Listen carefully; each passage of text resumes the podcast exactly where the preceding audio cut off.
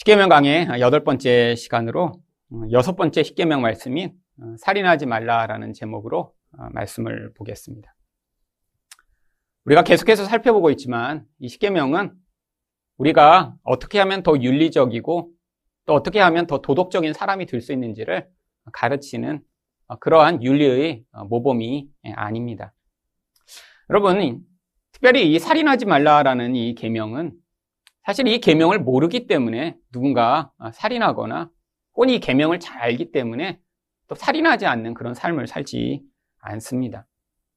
여러분, 성경에서만 살인하지 말라고 하나요? 세상에서 가장 기본적인 교육을 받고 세상에 살고 있는 사람들도 이 살인하는 것이 얼마나 악한 일이고 또 사회와 사람들을 파괴하는 것인지 다 알고 있습니다. 만약에 사람을 죽인 사람한테 어, 사람을 이렇게 죽이면 안 되는데 왜 죽였냐고 물어보면 아마 그들이 어 정말 사람을 죽이면 안 되는 거였어요? 몰랐다라고 하는 사람이 누가 있겠습니까? 아, 그러면 우리들은 지금 이 계명을 잘 배웠기 때문에 지금 살인을 하지 않고 있는 것일까요? 사실은 그렇지도 않습니다. 그러면 도대체 이것을 안다고 살인을 안 하거나 이것을 모른다고 살인하는 어떤 삶의 변화가 전혀 없는데 왜 하나님은 이렇게 살인하지 말라라는 이런 계명을 주신 것일까요? 사실은 이 계명 안에도 영적이고 복음적인 의미가 담겨 있기 때문입니다. 물론 살인하지 말라라는 이 단어는 성경 전체에서 사람을 직접 죽였을 때 사용되고 있습니다. 특별히 이 라차흐라고 하는 히브리어는 무엇인가를 때려서 죽일 때 사용하는 단어인데 특별히 다른 사람을 이렇게 때려 죽이는 경우에 구약 성경 전체에서 아주 자주 사용되고 있는 단어입니다. 그런데 누군가 누구를 죽일 때 도대체 왜 죽이는 것일까요? 아니 이 계명을 몰라서 죽이거나 계명을 알기 때문에 안 죽이는 것이 아니라 사람을 죽일 때는 분명히 그거에 대한 어떠한 동기가 있습니다.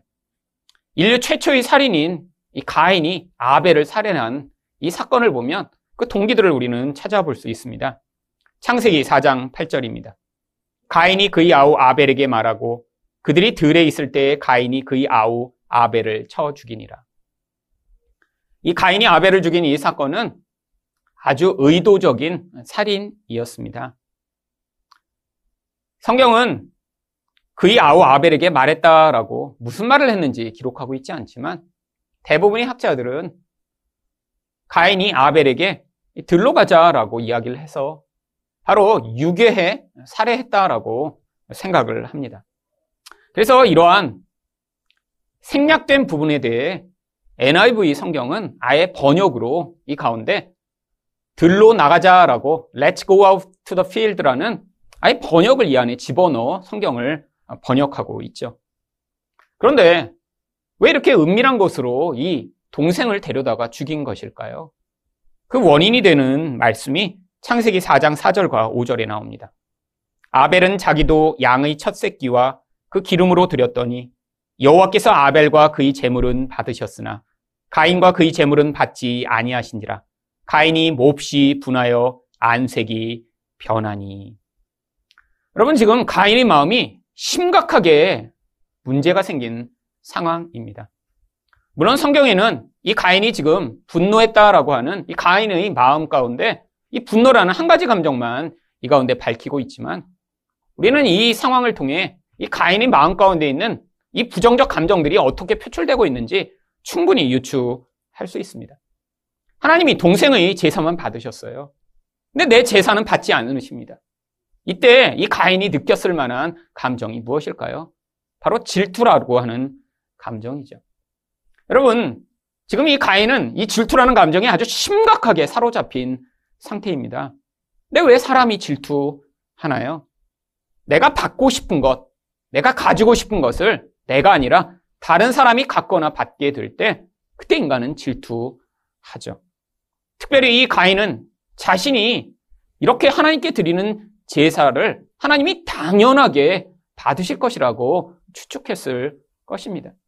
아니, 내가 당연히 받아야 할 그런 대우를 받지 않고 다른 사람이 그렇게 내가 받아야 할 것을 때 바로 그때 이런 질투라는 감정이 나타나게 되죠. 또 이 가인은 분노했습니다. 여러분 사람은 언제 분노하나요?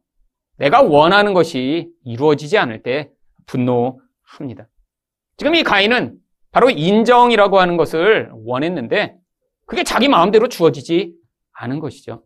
그때 지금 이 가인은 심각한 분노에 사로잡히게 됩니다. 여러분 그 결과로 또 이 가인은 어떤 마음을 갖게 되었을까요? 바로 동생에 대한 미움이라고 하는 감정을 갖게 되었죠.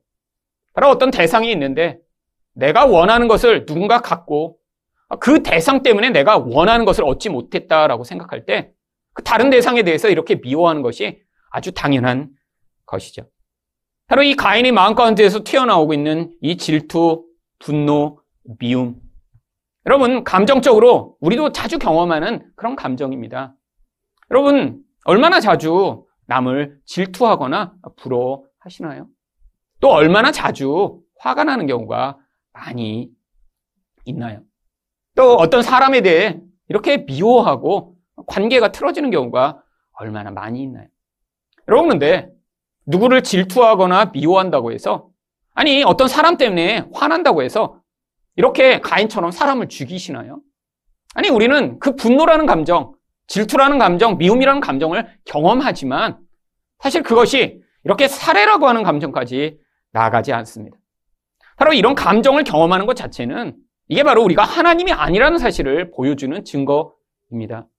여러분, 우리가 하나님이라면 이런 부정적 감정을 경험할 일이 없죠. 아니, 세상에 내가 원하는 대로 다 되는데 왜 화나겠어요? 그러니까 하나님은 내가 하나님의 능력과 그런 힘이 있다면 이렇게 분노하지 않을 거예요. 아니, 내가 하나님이랑 온전하다면 나보다 더 어떤 인정과 사랑과 내가 원하는 무엇인가를 가졌다고 이렇게 마음이 요동하며 뒤틀려 누구를 미워하고 질투할까요? 결국 우리는 내가 원하는 것이 좌절되고 내 마음대로 되지 않기 때문에 이런 모든 부정적 감정을 경험하죠. 그런데 이 감정보다 더 무서운 것이 이런 부정적 감정들을 만드는 영적 원인인 것입니다. 여러분, 그 영적 원인을 하나님은 무엇이라고 말씀하시나요? 창세기 4장 7절입니다. 선을 행하지 아니하면 죄가 문에 엎드려 있느니라. 죄가 너를 원하나 너는 죄를 다스릴지니라. 바로 하나님의 선을 받아들이지 못하는 이 선악과를 따먹은 인간의 영적 죄악이 결국 이 가인처럼 내가 원하는 것이 되지 않을 때 그것이 분노와 미움과 질투로 표현되게 만드는 이런 무서운 근원인 것이죠. 가인은 지금 자기가 원하는 선이 있었어요. 내가 원하는 선이 무엇인가요? 동생보다 나는 잘났어요. 그러니까 내가 반드시 인정받아야 돼요. 하나님에게도 분명히 내 재물이 용납받아야 돼요. 아니, 동생은 용납받지 못하는 게 너무 당연할 수도 있어요. 아니, 이 이름 자체에서 동생은 별것 아닌 존재입니다. 여러분, 이 아벨이라고 하는 이름의 뜻을 알고 계신가요? 아벨은 공허라는 뜻이에요. 사실은 아무것도 아닌 존재죠. 그런데 그 아무것도 아닌 존재의 재물은 하나님 받으시고 자기처럼 굉장히 잘난 존재라고 스스로 생각하고 있는데 자기 재물을 받지 않으시죠? 내가 생각하는 나의 선이 좌절되는 순간 분노하기 시작한 것입니다. 여러분, 이게 바로 영적 죄악의 근원이에요. 우리가 경험하는 모든 분정적 감정들의 근원 안에 내가 내 스스로 선이라고 생각하고 하나님의 선을 거부하며 바로 내가 원하는 나의 선을 이루어 내가 하나님인 것처럼 되려고 하는 그 무서운 죄악이 그 근원 안에 존재하는 것입니다. 여러분, 이 땅에서 여러분이 경험하는 모든 부정적 감정들이 바로 여기에 다 뿌리를 두고 있어요. 여러분이 마음이 요동하고 여러분 마음이 분노하며 불안한 그 모든 근원에 뭐가 있나요? 다 내가 생각하는 대로 뭐가 진행되지 않아서 그렇습니다. 여러분이 하나님처럼 되려고 하니까요. 하나님이면 내가 이렇게 통제할 텐데, 하나님이면 다른 사람을 이렇게 내가 만들 텐데, 다 자기의 생각들이 있는데, 그게 좌절되니까 우리가 흔들리고 요동하고, 때로는 그게 불안과 우울과 분노와 질투와 같은 다양한 부정적 감정들로 표출되는 것이죠. 여러분, 근데 그것을 받아들이는 게 우리의 몫입니다. 여러분, 우리는 하나님이 아니니까요. 여러분, 하나님이 아니라는 사실을 우리가 받아들이지 못하면 어떻게 되나요? 가인처럼 되는 것이죠. 여러분, 그래서 하나님이 가인에게 뭐라고 하셨나요? 선을, 나의 선, 하나님이 너희 재물을 받지 않은 그것을, 아, 하나님 맞습니다. 아니, 제가 이렇게 열심을 부렸지만 하나님이 저를 받아들이시지 않는군요. 아, 저는 그런 자에 불과하네요. 이 재물로 가지고도 제가 인정받고 하나님께도 칭찬받고 싶었는데 아, 하나님이 이걸 받아들이시지 아니하는 제가 그것을 받아들이겠습니다라고 하는 그 겸손한 자리에 섰어야 하는데 이 가인은 하나님의 선을 거부했습니다. 그랬더니 무슨 일이 벌어진대요? 죄가 문에 엎드려 있대요. 여러분, 죄라는 것이 어떻게 문에 엎드릴 수 있나요? 여러분, 이 엎드리다라고 하는 히브리어는 맹수가 먹이를 사냥할 때 몸을 움츠렸다가 뛰기 전의 자세를 여기 있는 엎드리다라고 하는 단어로 표현합니다. 아니, 어떻게 죄가 무엇인가를 사로잡기 위해 이렇게 움츠렸다 뛰려고 하는 것일까요? 성경이 얘기하는 이 죄는 바로 이 인간의 무서운 하나님 되고자 하는 죄악을 통해 인간을 지배하려고 하는 마귀를 비유하고 있는 것이죠. 결국 여기서 문은 이 가인의 마음의 문을 이야기하는 것입니다. 이 가인의 마음 안에 지금 스스로 하나님의 선을 거부하며 내가 원하는 것을 이루고자 했는데 그게 좌절되니까 분노와 미움과 질투에 사로잡혀 있으니까 지금 그것을 보고 마귀가 그의 마음의 문 앞에 찾아와 그를 지배하고자 준비하고 있는 것이죠. 여러분 근데 창세기 4장 7절 하반절을 보시면 뭐라고 되어 있나요? 죄가 너를 원하나 너는 죄를 다스릴지니라. 여러분 이게 대표적인 생략법이 사용된 문장입니다. 아니, 죄가 원한다는 게 뭐죠? 바로 뒤에 나오는 동사를 여기 앞에 가져와서 해석해야죠. 죄가 너를 다스리길 원하나. 여러분 뒤에도 마찬가지입니다. 똑같은 단어를 빼버려서 서로 교차적으로 쓰고 있는 거예요. 근데 어떡하라고요? 너는 죄를 다스리기를 원해라. 여러분 지금 서로 원하고 있는 거예요. 지금 마귀는 무엇을 원합니까? 너를 지배하려고 지금 눈앞에 기다리고 있어. 근데 너에게 지금 무엇이 필요하다고요? 바로 하나님의 선을 받아들임으로 아 하나님 내가 죄인입니다. 하나님 뜻대로 나는 행할 수 없는 자였네요. 여전히 내 선을 주장하고 내가 원하는 것이 이루어지기 위해 내가 이렇게 애쓰다가 이렇게 지금 죄에 사로잡히려고 하는 사실을 인정합니다라고 하며 하나님의 선을 받아들여. 하나님, 이 마음이 이 마귀에게 사로잡히지 않도록 도와달라라고 하는 이 죄를 지배하고자 하는 이 원함이 있었어야 하는데 사실은 가인은 자기 선을 내려놓지 못했습니다. 여러분 그 결과가 어떻게 나타났나요? 요한일서 3장 12절입니다. 가인같이 하지 말라. 그는 악한 자에게 속하여 그 아우를 죽였으니. 여러분 이게 바로 살인의 영적 원인이죠. 여러분 누군가에 대해 분노했다고 다 누군가를 죽이지 않습니다. 물론 죽이고 싶은 마음은 같죠. 그런데 하나님의 선을 받아들이지 못하고 결국 내가 하나님인 것처럼 끝까지 교만하게 행동하던 결국 그 마음이 마귀에게 사로잡혀 마귀가 시키는 대로 살아가는 인생을 살게 되는 게 바로 인생이라고 하는 것이죠. 여러분, 이게 바로 자기가 독립적이고 자기가 하나님처럼 살고자 하지만 사실은 자기 감정, 자기의 영적 상황을 스스로 다스릴 수 없어 이렇게 마귀의 노예돼 살아가는 모든 인생들을 보여주는 그림입니다. 여러분, 우리들은 이렇게 누군가를 직접 죽이지는 않습니다. 근데 얼마나 다른 방식으로 이런 살인과 같은 그러한 비슷한 행위들을 하고 있나요? 물론 세상은 점점 점점 아, 이런 살인도 이제는 자기들의 욕망과 집단적 이기심을 위해 허용하는 세상이 되었죠. 여러분 제가 미국에서 공부할 때 남편과 함께 유학을 하고 있는 한 신학생 부부와 알게 되었습니다. 부부가 같이 와서 신학을 하고 있었어요. 그런데 그 집에는 어린 아들이 한 명 있었습니다. 부부가 번갈아서 그 아이를 보면서 이제 같이 공부하느라고 아주 쉽지는 않았습니다.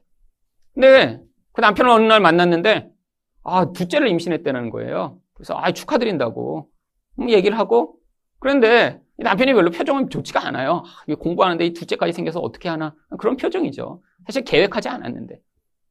그런데 얼마 지나지 않아 이제 또 만났습니다. 그래서 아 목사님 둘째 잘 자라고 있어요. 이제 배 좀 나왔을 텐데 이제는 어 그랬더니 어, 막 대답을 흘리는 거예요. 아 네 뭐 그러면서 그래서 무슨 일이 있구나 그래서 아, 목사님 무슨 일이 있어요?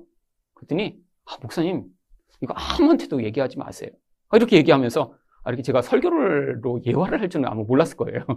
아무한테도 얘기하지 말라는 거예요. 그러더니 무슨 얘기를 하냐면 아니 아내가 이렇게 지금 둘째를 임신해서 아 지금 둘이 막 이제 고민을 시작한 거예요. 계획하지 않은 임신이라. 그랬더니 아내가 아, 자기 이 둘째를 낳으면 자기 이 신학을 계속 공부하는데 1, 2년 뒤로 늦춰지는 거 자기는 못 견디겠다라는 거예요. 그래서 이 아이를 지우겠다고 한 거예요, 아내가. 남편이 미쳤냐고.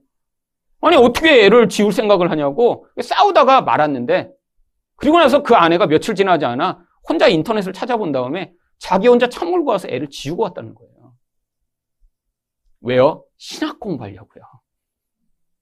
아니, 박사과정 빨리 맞춰야 되는데 애 때문에 1, 2년 뒤로 늦춰진다고 자기 아이를 지우고 왔대요. 아마 지금쯤은 박사 받고 한국에 들어오셨을 거예요. 그 사모님. 음. 어느 신학교에서 가르치실지도 모르죠. 근데 이게 바로 인간입니다. 아마 이 사모님은 그게 자신이 생각할 때 살인이라고 생각하지 않았겠죠. 아니, 이제는 아예 나라에서 법적으로 자기가 원하면 얼마든지 자기 아이를 지을 수 있다고 허용하는 세상이 되었으니까 아마 일말의 양심의 가책이 있던 것마저도 아마 이제는 다 해소할 수 있는 상황이 되었죠. 여러분, 근데 상황을 바꿔 한번 생각해 보세요. 지금 아기를 잘 갖지 못하는 어떤 부부가 몇 년 동안 애쓰고 노력하다 결국 아주 10년 만에 아기가 생겼어요. 그런데 어떤 사람이 와서 배를 딱 쳐갖고 그 배 안에서 애가 죽었다고 생각해 보세요. 그러면 여러분 어떻게 생각하시겠어요? 여러분 이걸 살인이라고 생각하지 않을까요? 아니 그냥 그렇게 실수로 쳐서 죽으면 아니 그냥 뭐 뱃속에서 애가 죽었네요? 그러고 말겠어요? 여러분 여러분 뱃속에 있는 아기나 살아있는 아기나 사실은 똑같은 거예요. 여러분 3개월만 돼도 사실은 심장 뛰고 손발 다 나오고 사실은 외부의 자극에 반응할 수 있는 그런 인격의 존재가 되기 시작합니다. 여러분, 근데 이 사람들의 생각이 무엇이죠? 나의 욕망에 부합하면 얼마든지 그것도 자기 원하는 대로 바꾸어 살 수 있는 게 그게 인간이죠. 여러분, 이 욕망이 하나님처럼 되고자 하는 욕망이 나보다 더 빨리 공부하고 내가 박사를 받고 그렇게 성공하고자 하는 그 무서운 욕망이 심지어는 자기 아이를 죽이는 것 같지도 아무렇지 않게 생각하는 그런 무서운 결과를 만드는 것입니다. 여러분, 이게 바로 하나님의 형상이 파괴된 인간이 하나님의 형상으로 지어진 다른 존재를 파괴하는 결과죠. 여러분, 그래서 창세기 9장 6절은 무엇이라고 얘기하나요? 다른 사람이 피를 흘리면 그 사람이 피도 흘릴 것이니 이는 하나님이 자기 형상대로 사람을 지으셨습니다. 여러분, 이 인간이 타락하여 욕망에 사로잡힌 존재가 되었고 나면 결국 자기도 하나님의 형상을 잃어버리고 그 결과로 이렇게 파괴를 일삼는 존재가 되는 것입니다. 여러분, 근데 성경이 이렇게 누군가를 직접 죽이는 아니 뱃속에 있는 아기를 정말 그렇게 죽이는 아, 그런 실제적인 살인만 살인이라고 이야기를 하나요? 아닙니다. 하나님의 형상을 파괴하는 모든 행위가 살인인 것이죠. 여러분, 그래서 성경에는 이렇게 직접 누군가를 죽이지 않았어도 그것을 살인과 동일하게 여기는 경우가 많았습니다. 첫 번째는 자기 욕망을 위해 다른 사람을 인격적으로 파괴하는 행위도 살인과 똑같이 여겼고요. 그래서 그 대가를 죽음으로 치르도록 한 경우가 있습니다. 신명기 22장 25절과 26절입니다. 만일 남자가 어떤 약혼한 처녀를 들에서 만나 강간하였으면 그 강간한 남자만 죽일 것이요. 이 일은 사람이 일어나 그 이웃을 쳐 죽인 것과 같은 것이라. 여러분, 어떤 여자를 강간하고 나면 죽여버리래요. 아니, 왜 이렇게 심한 벌을 하시는 거죠? 여러분, 요즘 만약에 강간범들 다 이렇게 죽이라고 했으면 아마 인권 침해라고 엄청나게 반대했을 거예요. 하나님이 무엇인가를 보여주고 계신 거예요. 여러분 생각해 보세요. 고대에 약혼을 하는 어떤 여자가 있어요. 근데 들을 지나가다가 어떤 남자의 욕정에 의해 강간을 당했다고 생각해 보세요. 동네에 다 알려졌습니다. 그럼 그 여자가 이제 살 수 있을까요? 여러분 살아있지만 아마 죽은 것처럼 살 거예요. 약혼을 누군가 했는데 아마 파혼당하겠죠.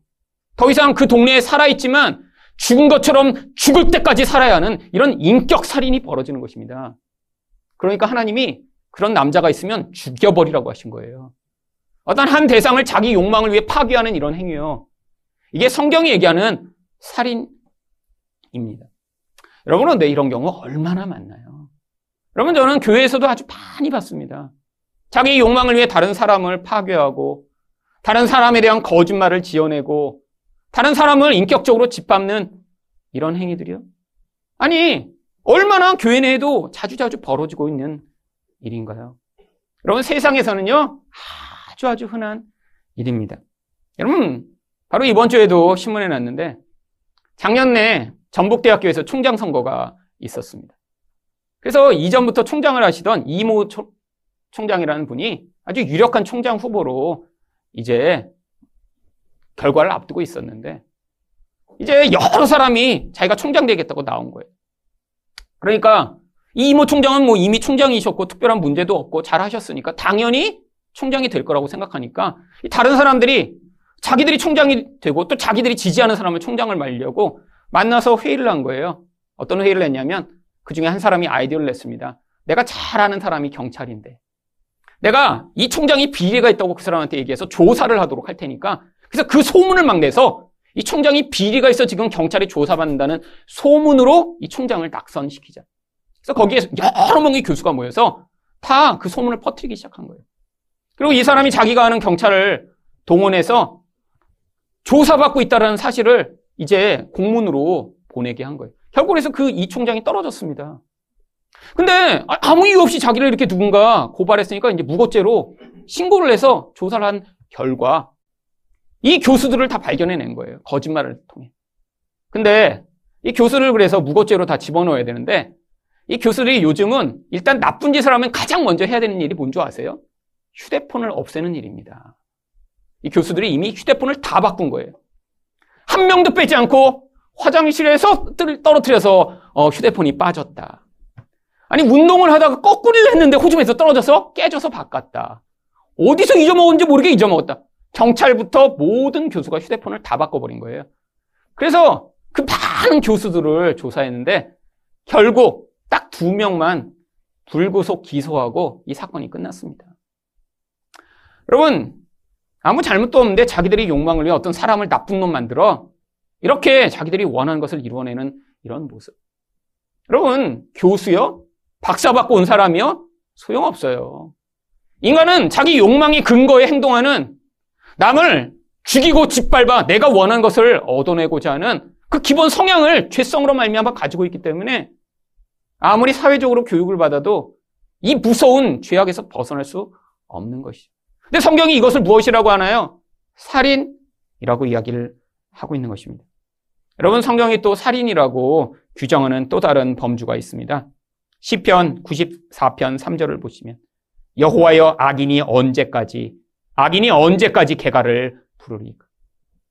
지금 시편 기자가 악인들이라고 하는 한 무리를 놓고 이 악한 놈들 하나님 심판해 주세요라고 간구합니다. 근데 이 악인들이 뭐 하는 자들인 줄 아세요? 시편 95편 6절을 보시면 과부와 나그네를 죽이며 고아들을 살해하며 여러분 이 악인들이 근데 정말로 과부와 나그네를 죽였을까요? 고아들을 정말 살해했을까요? 아닙니다. 비유적 표현입니다.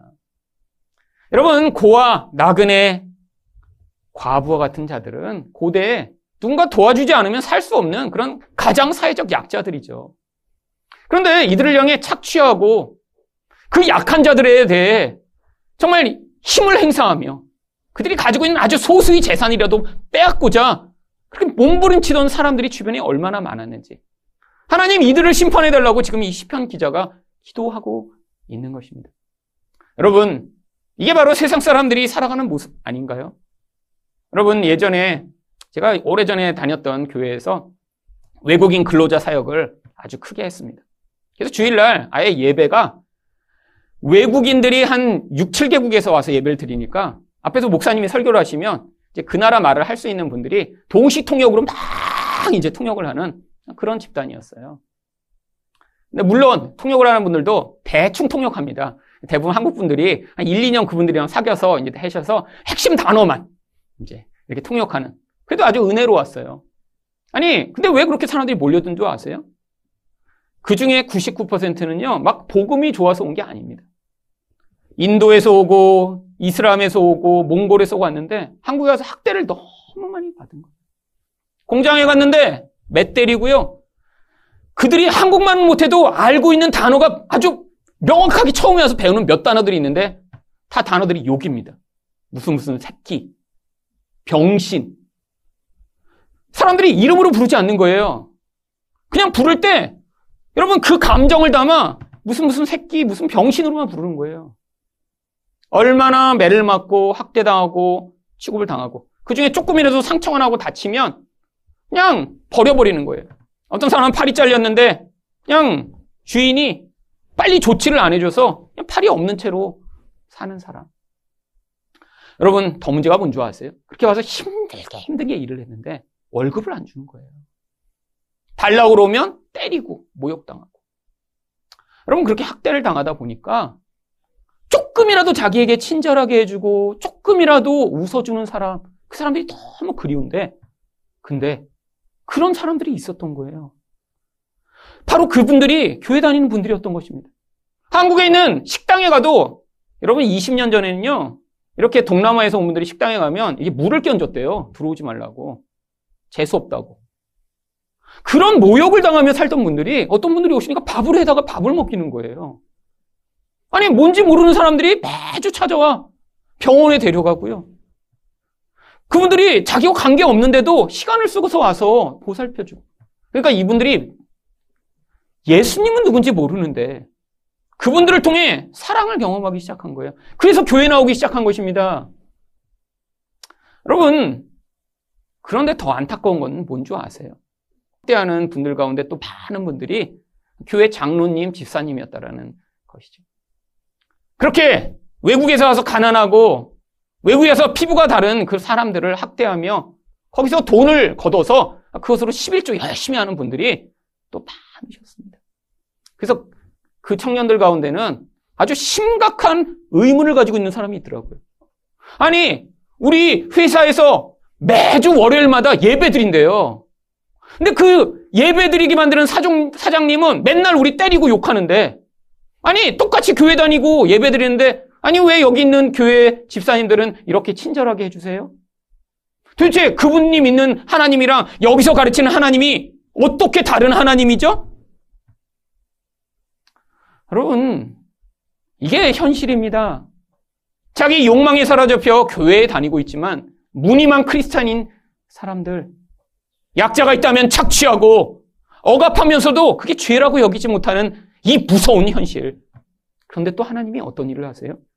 그 가운데 그런 세상 가운데서도 나랑 아무 관련 없는 사람들을 향해 그렇게 사랑과 헌신으로 섬길 때 그렇게 이슬람 교를 다니던 자가 이 땅에서 예수 만나고 예수를 자기 주인으로 고백하는 그런 놀라운 변화를 만들어내시기도 하는 것이죠. 여러분, 이런 일들은 우리가 볼 때도 참 나쁜 일입니다. 그렇잖아요? 누군가를 강간하거나 인격적으로 살인하거나 약자를 착취하거나 억압하는 일. 우리가 봐도 분노하죠. 여러분, 그런데 영적으로는요, 더 무서운 살인이 있습니다. 바로 그 살인을 호세아 6장 9절은 이렇게 얘기합니다. 강도 때가 사람을 기다린 같이 제사장의 무리가 세겜길에서 살인하니 그들이 사악을 행하였느니라. 여러분, 북이스라엘이라고 하는 나라는 사실 여러 중요한 도시가 있었는데 그 중에 가장 중요한 도시 중에 하나가 바로 세겜이라고 하는 도시입니다. 이 세겜은 구약 성경에서 종교적으로도 아주 번성한 곳이었고요. 또 정치적으로도 아주 중요한 곳이라 사람들이 많이 모였어요. 근데 그렇게 사람들이 많이 모이니까 무슨 일이 벌어진 줄 아세요? 거기에서 종교 이런 지도자 역할을 하는 제사장들이 사람들을 우상숭배의 길로 인도하기 시작한 것입니다. 성경이 그것을 뭐라고 그래요? 살인한다라고 이야기를 하죠. 어떤 우상숭배의 길로 인도했나요? 바로 다음 절이는 호세아 6장 10절입니다. 내가 이스라엘 집에서 가증한 일을 보았느니 거기서 에브라임은 음행하였고 이스라엘은 더럽혀졌느니라. 여러분 영적 음행의 길로 목회자들이 인도하고 있는 거예요. 여러분 이게 살인이라는 것입니다. 진리의 길로 인도하지 않고 사람들이 우상 숭배에 빠져 있는데 아 그거 괜찮은 거예요라고 이야기하는 것. 그래서 자기도 사람들에게 좋은 얘기해주고 사람들이 불편하지 않게 만들면서 그래서 자기의 명예와 자기 부여도 취하는 이 행위 이걸 성경이 살인이라고 얘기하는 거예요. 여러분 이 시대가 그렇지 않나요? 사람들이 듣기 좋은 얘기 해주면서 잘 될 거라고 조금 더 열심히 내면 하나님이 도와주실 거라고 인간의 무서운 죄에 대해서는 바라보지 못하게 만들고 결국 그 죄가 인생들을 다 파괴하고 있는데도 그냥 사람들이 마치 부처를 믿나, 아니, 알라를 믿나, 예수를 믿나 전혀 다르지 않게 그냥 그 인생을 살아가도록 만드는 이 시대의 이런 가짜 가르침들이요. 여러분, 지난주에 어떤 큰 교회 다니는 장로님을 만났습니다. 이름만 되면 알만한 아주 큰 교회예요. 여러분, 그렇게 큰 교회에서 장로님 되시는 거 쉽지 않죠. 그 교회 30년 넘게 다니셨대요. 그래서 그렇게 큰 교회에서 아주 충성하시고 애써서 장로님이 되신 거예요. 그런데 이제 뭐 저만 만난 게 아니라 다른 사람들이 만나서 장로님이 다른 분한테 이제 명함을 꺼내려고 하는데 지갑에서 명함을 꺼내다가 종이 하나가 툭 떨어진 거예요. 그런데 갑자기 저는 무슨 종인지 몰랐는데 이렇게 뒷면으로 접혀 있는데 앞에 있는 딴 사람이 딱 보더니 이분은 교회 안 다니는 분이었거든요. 그때 보니 어, 로또 사셨네요? 딱 그러는 거예요. 근데 이렇게 보니까 장로님이 당황해서 훅 하더니 그거 넣으셨어요. 그러고 나서 장로님이 뭐라고 하셨냐면 아 이거 로또 당선돼서 큰 교회 지으려고요. 이렇게 얘기하시더라고요. 여러분, 이 로또로 교회 지을 거면 우리 교인들은 지금 매주 100장씩 사셨어야 돼요. 지난 3년간. 근데 왜 우리는 로또 안 샀죠? 여러분, 이 장로님 지금 겉으로는 교회 짓겠다고 얘기하고 계시지만 뭐 하고 계신 거예요? 우상 숭배하고 계신 거죠. 아니, 자기가 열심히 노력하고 애쓰는 수준으로 지금 하나님이 보상을 주고 계시지 않은 것 같은 거예요. 그러니까 지금 뭐 하고 계신 거예요? 은밀하게 지금 로또를 사서 계속 지갑에 넣고 계신 거예요. 매주 아마 가슴에 품고 기도하시겠죠. 하나님, 이거 당선되게 해주시면 큰 교회 짓겠습니다. 큰 교회. 여러분, 근데 더 문제가 뭔지 아세요? 여러분, 그렇게 큰 교회 장로님이 되신 그분이, 아니, 그 로또를 매주 사서 품고 있는데, 그 교회 목사님이 그때까지 한 번도 그게 우상숭배라고 가르치지 않은 게 더 문제인 것입니다. 아니, 어떻게 그 일이 우상숭배가 아니라고 생각하고 그 교회 장로가 돼서 아, 그렇게 지금 수십 년을 다니셨는데 그 일을 하면서도 아무런 생각이 없으실까요? 물론 여기서 아직도 로또를 사시는 분이 있을지도 모릅니다. 제가 1년에 한두 번만 얘기하니까요. 하지만 기본 기조가 있잖아요. 저희 교회는. 그러니까 아마 로또를 사시더라도 잘 감추셔야 돼요. 그래서 집에다가 땅 파고 묻어 놓으시거나 그래서 들키지 않게 잘 감추세요. 근데 이 교회 앞으로 5년, 10년 계속 다니셨는데도 계속 로또를 사고 계시다면 지금 심각한 것입니다. 여러분, 지금 제가 가르치는 이 본질과 진리의 말씀은 우리가 그 내게 허락하신 그 하나님의 은혜의 수준을 넘어 내가 욕망을 부리고 그것으로 나를 남보다 더 나은 존재, 더 부자, 더 풍요한 자로 만들려는 이 모든 우상숭배를 회개하며 하나님 앞에 온전히 나와 정말로 겸손하고 낮아진 자리에 서는 것이 하나님의 구원이며 은혜라고 가르치고 있는데 여러분 제 설교를 계속 듣는 분이 30년을 이 교회 다니시고 장로가 되셨는데 그때 로또를 사서 매주 그렇게 넣고 계시다면 제가 잘못한 거죠. 여기에서 20대, 30대의 청년이 와서 교회를 30년 다닌 후에 그래도 나중에 이 교회의 지도자가 됐는데 그때도 매주 로또를 사서 넣고 하다가 제 앞에서 걸려요? 그럼 제가 목을 딸 거예요. 그냥 같이 죽자고. 뭐 한 거예요? 전 30년 동안. 아니 30년을 이렇게 목 터지라고 설교하고 아무도 안 변했으면 그럼 저는 헛짓한 거 아니에요. 헛짓. 여러분 로또를 사시더라도 정말 깊이 감추시길 바랍니다.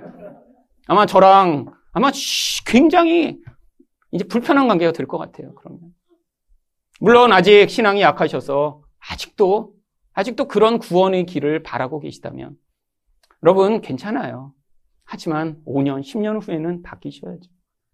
하나님이 여러분에게 주신 그 은혜 안에 머물며 아, 내가 이 땅에서 이렇게 남처럼 부자는 아니지만 하나님이 내가 예수 만나게 하셨고 이 무서운 죄악에서 나를 구원하셨구나라는 그 감동과 은혜 가운데 사시는 여러분이 되신 그것이 축복 아닌가요? 예수 믿으면서도 여전히 하나님처럼 되고 싶어. 남처럼 부자 되고 싶고, 남처럼 좋은 차 타고 싶고, 그래서 하나님이 안 주시니까 로또라도 당선되고자 하는 그런 무서운 열망에 사로잡혀 있다면, 이게 바로 잘못 지도자를 만나 결국 그 악으로 영혼이 살해당하고 있는 현장인 것이죠. 여러분, 저희 교인들은 로또 절대 안 되기를 제가 앞으로 열심히 기도할 것입니다. 여러분이 만약에 로또가 되신다면, 여러분 아마 그때부터 여러분의 영혼은 지옥과 멸망의 길로 치달아갈 거예요. 우리 하나님은 그런 분이 아니세요. 성경 전체에서 하나님은 자기가 가진 것을 내어놓으면서도 남을 사랑하는 그 사랑의 경지로 이끄시는 분이 우리 하나님이지. 이 땅에서 그렇게 로또 수준으로 우리를 부자 되게 만들어 하나님처럼 살게 만들려는 그런 분이 우리 하나님 아니세요. 여러분이 그런 하나님을 기대하셨다면 여러분은 지금 하나님을 잘못 믿고 잘못 알고 계신 것입니다. 여러분, 사실 이 말씀의 계명에 의하면 그러면 우리는 다 살인자 아닌가요? 여러분, 우리 욕망을 위해 남 파괴하지 않나요? 인격적으로? 여러분, 약한 사람이 있으면 우리 얼마든지 짓밟을 수 있는 게 우리들 아닌가요? 여러분, 우리도 사실은 우상숭배하고 있지 않나요? 여러분, 교회 목사님들이 그렇게 나쁘게 가르쳐서만 다 우상숭배하나요? 아니에요. 사람들이 그걸 원하기 때문에 목사님들이 그 얘기 해주는 거예요, 솔직히. 여러분, 복음만 얘기하면 사람들 싫어합니다.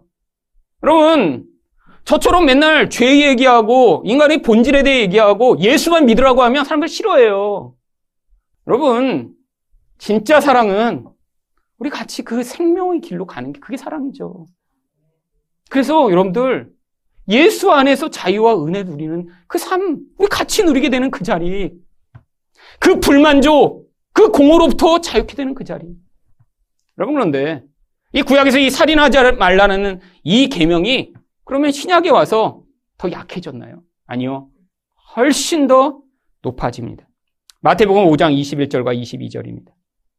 옛사람에게 말한 바 살인하지 말라 누구든지 살인하면 심판을 받게 되리라 했다는 것을 너희가 들었으나 나는 너희에게 이르노니 형제에게 노하는 자마다 심판을 받게 되고 형제에 대하여 라가라 하는 자는 공회에 잡혀가게 되고 미련한 놈이라 하는 자는 지옥불에 들어가게 되리라. 여러분 이 기준에 의하면 우리는 이미 살인을 한 100만 번쯤 하지 않았을까요? 얼마나 살면서 아, 저도 못해.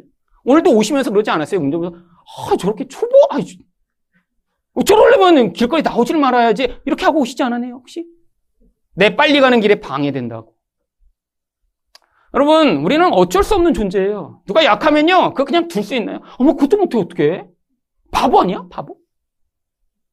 여러분, 근데 어떻게 된다고요? 그러면요, 지옥불에 들어가야 된대요. 여러분, 이 살인죄의 결과입니다.